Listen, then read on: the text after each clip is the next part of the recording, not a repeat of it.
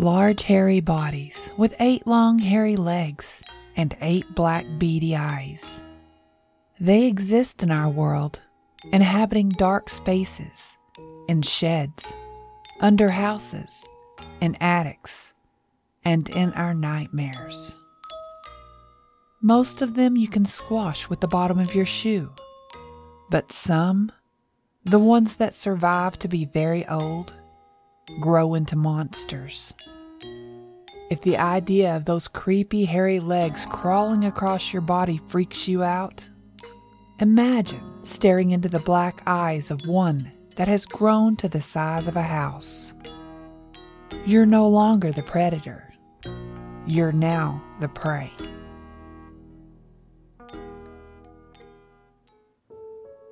Welcome to Freaky Folklore, the podcast where we discover the horrifying legends across the world and tell terrifying tales of monsters both ancient and modern. Today we are discussing the Tsuchigumo, an eight legged hairy arachnid from Japanese folklore. This show is part of the EerieCast podcast network. Find more terrifying tales at EerieCast.com. And be sure to follow us on Spotify or your favorite podcasting service. You can leave an honest review on iTunes too. The more we get, the more we grow, and hopefully the more monsters we can explore. If you would like to submit an encounter or suggestions for future episodes, you can email them to carmancarrion at gmail.com. That is C A R M A N C A R R I O N at gmail.com. You can also follow me on Twitter and Instagram for information on future episodes. Most of the villagers in Ambo thought seven year old Kasumi was a strange child. On days when the sun was shining and other kids were out playing, she would be hiding in her room reading books about snakes and spiders. But as soon as the sky turned gray and rain began to pour, she would be out splashing through puddles. Her parents owned a little bakery shop, and they tried to keep her busy, but she would collect bugs and spiders and keep them in her pockets. One time she had found a newly hatched nest of baby spiders and hid them in a cornet. Her mother, not knowing, sold the cornet to a customer who almost had a heart attack when she bit into the sweet roll, and tiny little spiders came crawling out. Her father decided that she just needed a pet, so he took her across the sea, two hours by ferry to Kagoshima, to a pet store. He expected to be bringing back a puppy or a kitten, but instead Kasumi fell in love with the large, hairy tarantulas that the shop had for sale. He cringed when the shop owner placed one of the dark brown eight legged creatures on Kasumi's hand. But she giggled as the hideous thing crawled up her arm and neck onto the top of her head. It was a large tarantula, and the owner explained that he had no idea how old it was, but that they could live to be up to 25 years old or more. I will call him Kenzo, she exclaimed suddenly even though the spider gave him the creeps, he couldn't say no to his precious daughter after seeing how happy it made her. What was the harm anyway, as long as it had a cage to stay in? Her mother didn't have the same reaction to Kasumi's new pet. She went into hysterics after one look at the creature. Kasumi cried and begged to keep it, promising to never take it out of its cage. So her mother, too, eventually gave in. Kasumi didn't keep her promise. She took Kenzo out of his cage several times a day to play. She would let him crawl freely around the room while she studied. Neither of her parents were aware, since she kept her door locked. A year passed, and Kasumi took such good care of Kenzo that her parents practically forgot he was there. Kasumi caught most of his food on her way home from school. He loved beetles and grasshoppers, but he was growing so fast it was getting difficult to catch enough to keep him satisfied. He was nearly as big as a catcher's mitt. Late one fall evening, when the weather was beginning to get cold, Kasumi was late getting home. The colder weather was making insects harder to find. All she had managed to catch was half a dozen crickets. She didn't know how she was going to continue to feed Kenzo, and she didn't want to have to ask her parents for help, because if they saw how big he had gotten, they would really freak out. When she got home, she found the top of Kenzo's cage ajar, and he wasn't inside. In a panic, she searched all around her room and in her closet. He was nowhere to be found. She then began to search the rest of the house, but still, there was no sign of him. Their kitchen had a doggy door from the previous owners, and the best she could guess was he may have escaped through it. So she headed out the door in search of him. She walked completely around the back of the house and to the front where the bakery was located and saw no sign of him. She was about to head back inside to have another look around her room when she heard someone crying. She followed the sound to the flower shop next door. There was a little girl sitting by the entryway with her face in her hands. Her shoulders shook as she sobbed. Normally, Kasumi wouldn't care, but she had a strange feeling. So she asked the girl, What's wrong? Why are you crying? The little girl between sobs told her that her cat had three kittens yesterday but when she went to check on them, two of them were gone. Kasumi knew instantly what may have happened to the kittens, and without saying another word to the girl, she ran back to her house and straight to her bedroom. The lid on Kenzo's cage had fallen to the floor, and inside she found him, devouring what was left of a tiny white kitten. At first, she was upset but she knew that he was just hungry, and the more she thought about it, the more she knew this was the solution to her problem. The village had an abundance of cats and dogs, many of them small enough for Kenzo to eat without a problem. Now she had a way to feed him without having to ask her parents. The winter was long and sad for many villagers. Pets began to vanish without a trace. First, it was the smallest ones, tiny puppies and kittens. But then the larger grown terriers and house cats began to come up missing as well. Kasumi was the only one who knew where the missing animals were going. But she wasn't worried about any of that. She had problems of her own. Kenzo had outgrown his cage. She had moved him to her closet, where he happily made his new home. But his time there would be short. Kasumi was at school when her mother decided it was time to clean out her daughter's closet before buying her new clothes for the coming spring. When she opened the door and turned on the light, she screamed in terror at what she saw. A tarantula, the size of a large dog, was squatting in the corner ready to pounce. She slammed the door just in the nick of time, and Kenzo's body made a loud thud as he bounced off of it. Her husband came running at the sound of the commotion. In tears, she told him what she had seen. After she calmed down, he sent her to the neighbors to wait while he grabbed a shovel, the only thing he could find, and headed to Kasumi's bedroom closet. He opened the door slowly and backed up, shovel in hand, ready to swing. He didn't have to wait long. Kenzo jumped and would have landed right on his face if he hadn't batted his body so hard with the shovel that it sent him flying through the glass window of the bedroom and out onto the sidewalk. He watched as the monstrous arachnid gained its legs and crawled off into the forest behind the house. Moments later, he began to notice the horrid stench of rot coming from the closet. Still nervous from the encounter that had just took place, he cautiously approached the door turned on the light, and looked inside. What he found sent him running from the room gagging. When Kasumi got home later that day, she was at first distraught at the loss of her beloved pet. And then she became enraged. She ran out into the woods and searched for her eight legged friend, but he was gone. Rumors began to spread around the village, and Kasumi's behavior only fueled them. She was withdrawn and cold to everyone she encountered, especially her parents. In an act of desperation, they sent her away to live with her grandmother in Kagoshima, and there she remained until her last year of school.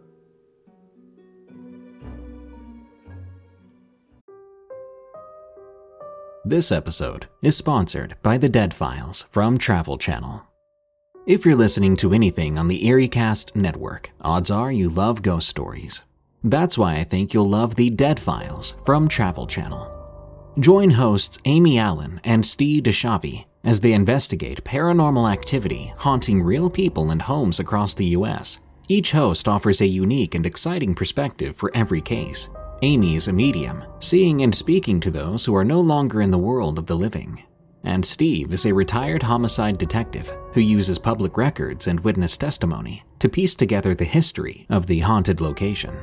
Each episode of The Dead Files features a different, real haunting to possibly help the family struggling with its effects.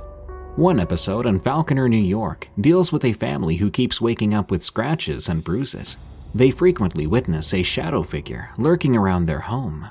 Amy and Steve receive their call and investigate, with Amy using her strength as a medium to understand who the presence is coming from and why it's so angry while Steve, separately, researches the history of the home, only to discover several previous residents who lived at the home died, confirming Amy's own findings. After their investigation, Amy and Steve must conclude with whether the house is safe to remain in, or if it's time to get out. I really love the differing perspectives and skill sets between the two hosts, and I think that's why The Dead Files is a must listen podcast for any fan of the paranormal and supernatural. Listen to the Dead Files wherever you get your podcasts. Fear of spiders is incredibly common. Most of us avoid them when we can and squash them when we can't. But what if you encounter a spider that is large enough to catch and devour you? There are tarantulas on practically every continent, and they're located all over the world. In the areas where they are native, they provide an inspiration for folklore, horror stories, legends, and mythology. In Japan, tarantulas and spiders have a long and fascinating history. There are no native tarantula species in Japan, but Japanese folklore includes a giant spider that acts like a tarantula. Tsuchigumo are enormous spiders that can grow to an incredible size, large enough to take on an entire army.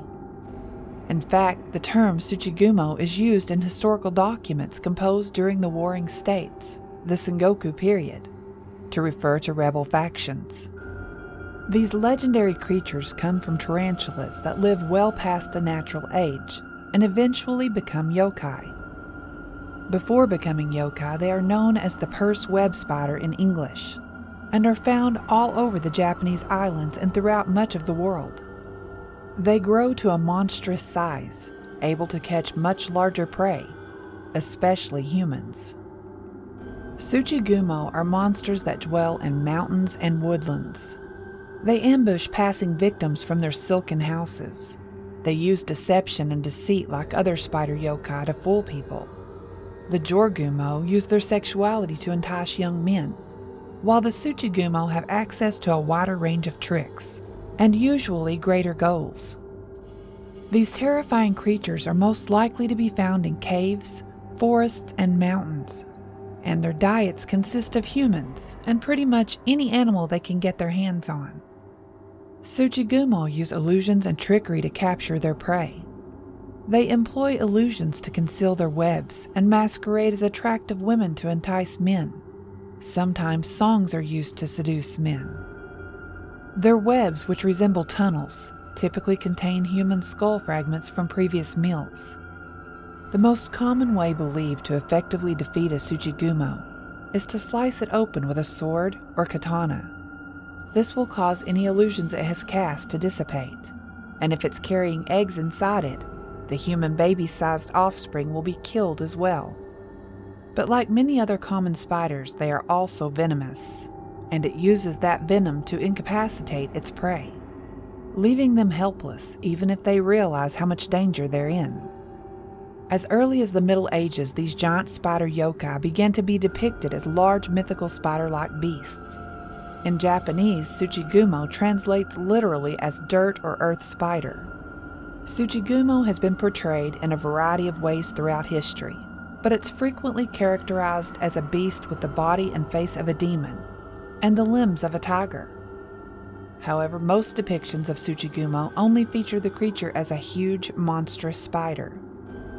Originally, the Tsuchigumo was a term for people who didn't show allegiance to the Emperor of Japan, describing them as a scruffy people, with disproportionately long limbs and living in holes in the ground.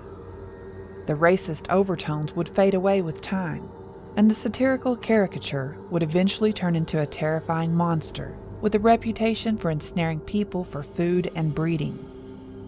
There's considerable debate over who came first the historical clans or the legendary spider species.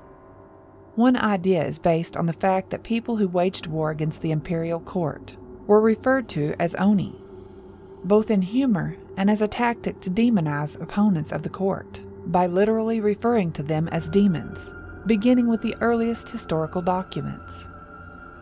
Numerous confrontations with Tsuchigumo are described in the writings of the illustrious warrior Minamoto no Yorimitsu. He is one of the earliest Minamoto, a member of a powerful family in Japan that ruled as shoguns. He's of historical note for his military exploits and is known for quelling the bandits of Oyama. In one story, a Tsuchigumo transformed into a servant boy to deliver the renowned warrior venom in the shape of medication. When his wounds weren't healing and the medicine didn't seem to be working, Yorimitsu suspected foul play. He slashed his sword at the boy, who then fled into the forest. The attack broke the powerful illusion which the spider had laid on Yorimitsu, and he found that he was covered in spider webs. Yorimitsu and his retainers followed the trail of the spider's blood into the mountains, where they discovered a gigantic, monstrous arachnid, dead from the wound Yorimitsu had inflicted. In another legend, a Tsuchigumo took the form of a beautiful warrior woman and led an army of yokai against Japan. Yorimitsu and his men met the yokai army on the battlefield. With his experience in such matters, Yorimitsu attacked the woman general first. The blow struck, her army vanished, and it was merely an illusion. The warriors followed the woman to a cave in the mountains where she transformed into a giant spider. With one swing of his sword, Yorimitsu sliced her abdomen open. Thousands of baby spiders the size of human infants swarmed out from her belly. Yorimitsu and his retainers slew every one of the spiders and returned home victorious. In another version of this latter tale, the commander Yorimitsu was brought by his servant Watanabe no Tsuna to go in the direction of Rende Field, a mountain north of Kyoto, where they encountered a flying skull. Yorimitsu and the others decided to follow it because they thought it was suspicious. When they reached the old estate, they encountered a number of unusual yokai that tormented them. When dawn arrived, a beautiful woman appeared and was about to trick them, but Yorimitsu, not giving in, slashed it with his katana, and the woman vanished, leaving behind white blood. Following the trail of blood, they came across a cave in a mountainside where a large spider lived, revealing its identity as the source of all the monsters that had risen. After a prolonged battle, Yorimitsu severed the spider's head, and its stomach burst open to reveal 1,990 severed heads. Numerous little spiders were also crawling off its flanks, and when they looked closer at them, they discovered roughly 20 additional skulls. The spiders we all know are eight legged predatory arthropods that often lead solitary lives. They use their webs to catch prey, generally insects and other tiny animals, and they rarely attack humans, unless cornered or they accidentally or deliberately antagonize them. The majority of characters in spider based monsters, regardless of their morality, are shown as females because females are larger than males and are the ones who weave the webs. Although there are few exceptions, Generally, when the male is fortunate enough to escape, most female spiders will typically eat their mates after mating and give their liquefied remains to their offspring after they hatch. While in mythologies of other cultures such as Sumerian, ancient Grecian, ancient Roman, Aboriginal Australian, and many Native American, spiders are depicted as either harmless or outright benevolent creatures. Other ancient beliefs portrayed them as tricksters and villains. The 1842 Biedermeier tale The Black Spider by the late Jeremias Gotthelf, where the spider symbolizes wicked deeds and portrays the moral consequences of forging a contract with the devil, is perhaps where spiders first earned a reputation as emblems of evil. A spider was also notably depicted as the major antagonist of the children's nursery rhyme Little Miss Muffet, in which the title character is scared by a giant spider, which drives her to run away. Because they are perceived as frightening and predatory creatures, spiders are frequently used as the bad guy in horror and fantasy stories. They're also frequently used as symbols for Halloween. Enormous man eating spiders frequently appear as adversaries in works of science fiction, fantasy, and horror literature. Examples include Shelob from The Lord of the Rings, Aragog from the Harry Potter series, Kumonga from the Godzilla series, and the real Pennywise It from Stephen King's It not to mention the 2002 monster comedy movie, Eight Legged Freaks. The Cthulhu mythos includes the spider god Atlach Nacha, also known as the Spinner in Darkness, who appears in Clark Ashton Smith's novels. Atlach Nacha is a massive spider with a human like visage that spends ages weaving a web across a sizable underground abyss. The world will supposedly come to an end when the web is fully developed. In cryptozoology, there exist rumors of a Congolese giant spider known as the J'ba Fofi, with reports coming in as early as the 1890s. The J'ba Fofi is said to feed on mostly birds, antelope, and other small to medium sized animals. However, as is often the case with cryptids, they are also known to have a taste for humans. Spiders are one of my biggest fears, coming second only to scorpions. We all have that one thing that makes our skin crawl with a single thought. Anything with more than four legs freaks me out substantially, and arachnids have always been at the top of my list. There was a heavy mist surrounding Yakushima Island as the Jetfoil made its approach. Some may look at the mist and the gray skies and see an overcast and dull day, but Kasumi thought it was magical. She had grown up on the island in the town of Onbo, and even when she was a child, she loved the rainy days the most. Her parents had sent her away to live with her grandmother when she was only eight years old. They had hoped she'd forget that they had broken her heart when they ran off the best friend she ever had. But Kasumi hadn't forgotten. Instead, she had vowed to go back and find her friend. He had taken shelter in the forest all those years ago. There was a good chance that he hadn't survived the winter of that year, but she had to try. Her father was waiting for her at the dock, he greeted her with a cold nod and carried her bags to the cab that was waiting for them. It was a quiet drive as neither spoke the entire trip to Onbo. Her mother was genuinely happy to see her. She had been waiting at the door to the bakery, watching for their arrival. When Kasumi stepped out of the cab, her mother embraced her. I've missed you, my daughter, she whispered in her ear. Dinner was awkward as her father remained silent throughout the meal while her mother chattered away asking her questions about her studies, if she had many friends, and if she had met any suitable young men. Kasumi had learned to act the way people expected her to, and she replied to each question as politely as possible. Her father had yet to speak to her, and even though she didn't really care, she brought it up to her mother while they were doing dishes. Why does Dad hate me so much, Mom? she asked. I was just a kid back then, I didn't mean for any of it to happen. I didn't even know that it was wrong. She lied. After you left, the animals quit disappearing, but not long after, people began to vanish. Your dad feels responsible. Mom, you don't really think. She began, but her mother shushed her. Let's not speak of it any more. It would have been disrespectful to press her further.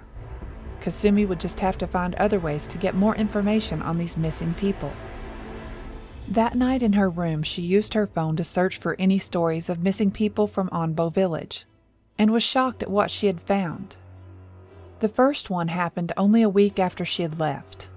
A four year old boy had disappeared. He had been playing in the snow with his older sister when she went inside to get something. When she came back, he was gone. It wasn't like someone had gone missing every day or even every week, but over the last 10 years, there had been more than a dozen people go missing on the island of Yakushima. She also found a story that claimed the population of sika deer had dropped drastically over the years, and the sinking feeling in the pit of her stomach began to grow.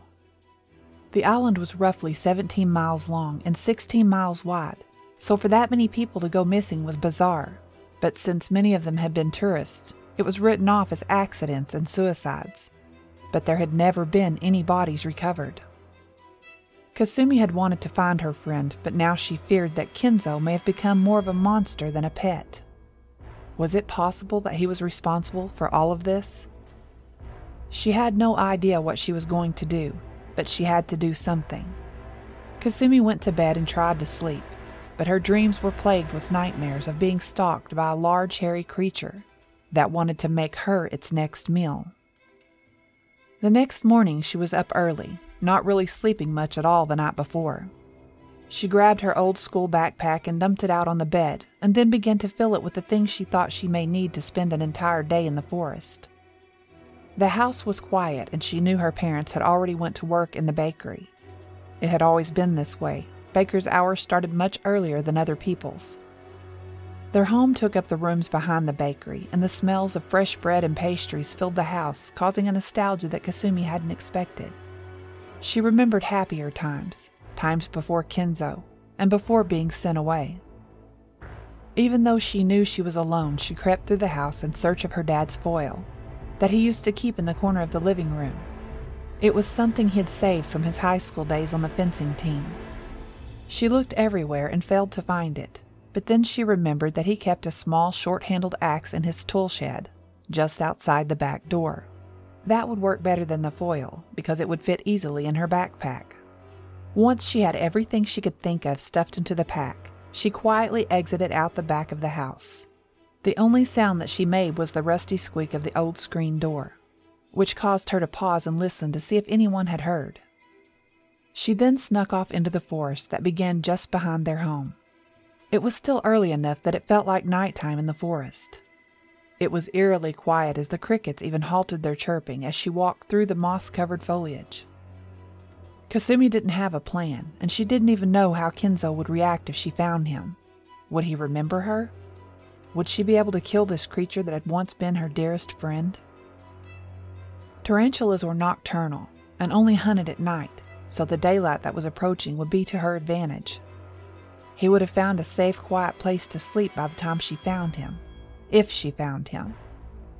The island was small, but had many places for a creature Kenzo's size to hide. There were the trees, many of which were thousands of years old and huge, that had roots above ground that you could use as shelter. There was also the Akiyoshido cave, but it was well known to tourists, so it might be a less likely place for him to make a home. She had been hiking through the forest for more than an hour when she began to get the feeling she was being followed. She stopped and listened but heard nothing. Deciding that she was being paranoid, she moved on. The day wore on with no sign of any spider, small or giant in size. What was odd, though, was that the forest when she was young had been thriving with sika deer and macaque monkeys, but she hadn't seen or heard even one. At midday, she rested and ate a sausage pan that her mother had left out for breakfast. After washing it down with bottled water, she set off again. She had to be getting close to the cave, but it had been so many years since she had made this hike, she wasn't sure. Sometime after noon, when the sun was at its highest in the sky, she heard a scream cut through the forest. It sounded like a man, and he sounded like he was in pain. She followed the sound, which led her back in the direction she had come from, and the screams of agony grew. Goosebumps popped up across the skin on her arms, as she began to realize that the screams sounded very familiar. As she rounded the path through several large old trees, she was stopped by a strange tree trunk in the middle of the path that she hadn't seen before. She looked at it closely, running her hand down the side of it. It was about as thick in diameter as a telephone pole. It was warm to the touch and seemed to shiver as she ran her hand across it. Moans caught her attention again, and she looked not more than six feet away and saw her father laying on the ground holding his shoulder. Blood was trickling slowly from a wound that he was trying to cover with his hand. She ran to him and bent down to help, but when he saw her, he began to yell, Watch out, he's above you! Confused, she stopped and began to look around.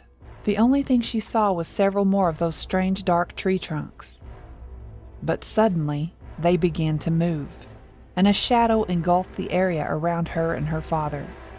She froze in fear as the hairs on the back of her neck began to stand on end. Slowly, she raised her head to look above them. The shadow was made by Kenzo, but he was much larger than she could have ever imagined. He was the size of a house, and each of those large hairy poles were his legs. Just as she made the realization, the giant spider swooped down with its pincer jaws and tried to bite her, but she jumped and rolled away before it could pierce her body with its fangs. Her father was yelling, trying to draw the spider's attention away from his daughter, and it worked for a moment, just long enough for Kasumi to get the axe from her backpack.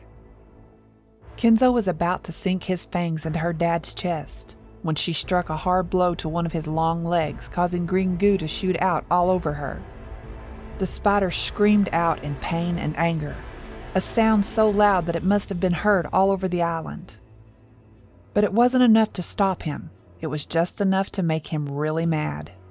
He began stomping and biting all around her, but she managed to dodge him every time. Her father began to scream and kick, trying everything he could to lure the giant monster away from Kasumi, but it wasn't working. Kasumi continued to dodge, and when she got the opportunity, she hacked at one of the creature's legs again.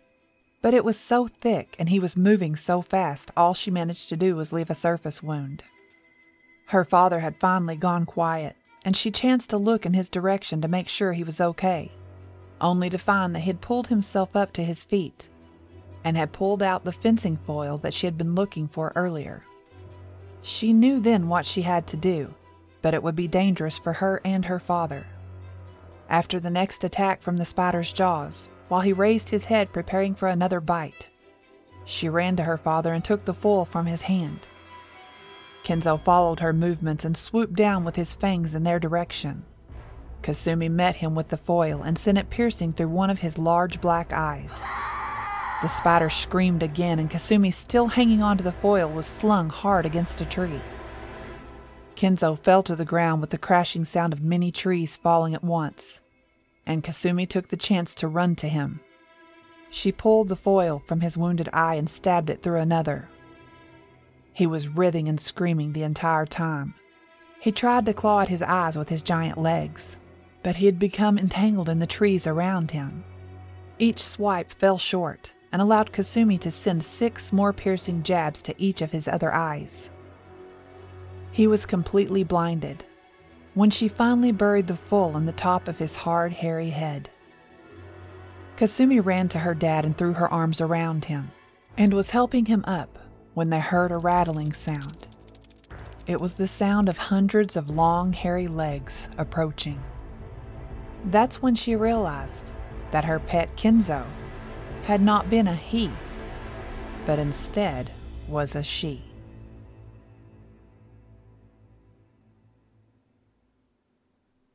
Thank you for listening to Freaky Folklore, the podcast about mankind's horrifying legends and myths. Don't forget to follow Freaky Folklore on Spotify and iTunes. If you can, leave the show an honest review on iTunes to help us grow. Freaky Folklore is part of the EerieCast Podcast Network, the home for listeners who love to feel scared. Go to EerieCast.com to find other terrifying podcasts such as Destination Terror and Tales from the Break Room. If you'd like to submit an encounter or suggestions for future episodes, you can email them to carmancarrion at gmail.com. That is C A R M A N C A R R I O N at gmail.com. You can also follow me on Twitter and Instagram for information on future episodes. Tune in next week as we discuss the Michigan Dog Man a canine like creature with the head of a dog but the body of a man. Until next time, stay safe out there because this world is a strange one.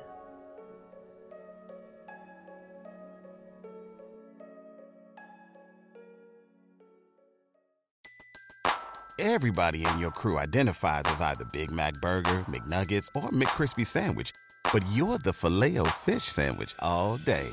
That crispy fish, that savory tartar sauce, that melty cheese, that pillowy bun. Yeah, you get it every time. And if you love the Filet-O-Fish, right now you can catch two of the classics you love for just $6. Limited time only. Price and participation may vary. Cannot be combined with any other offer. Single item at regular price. Ba da ba ba ba.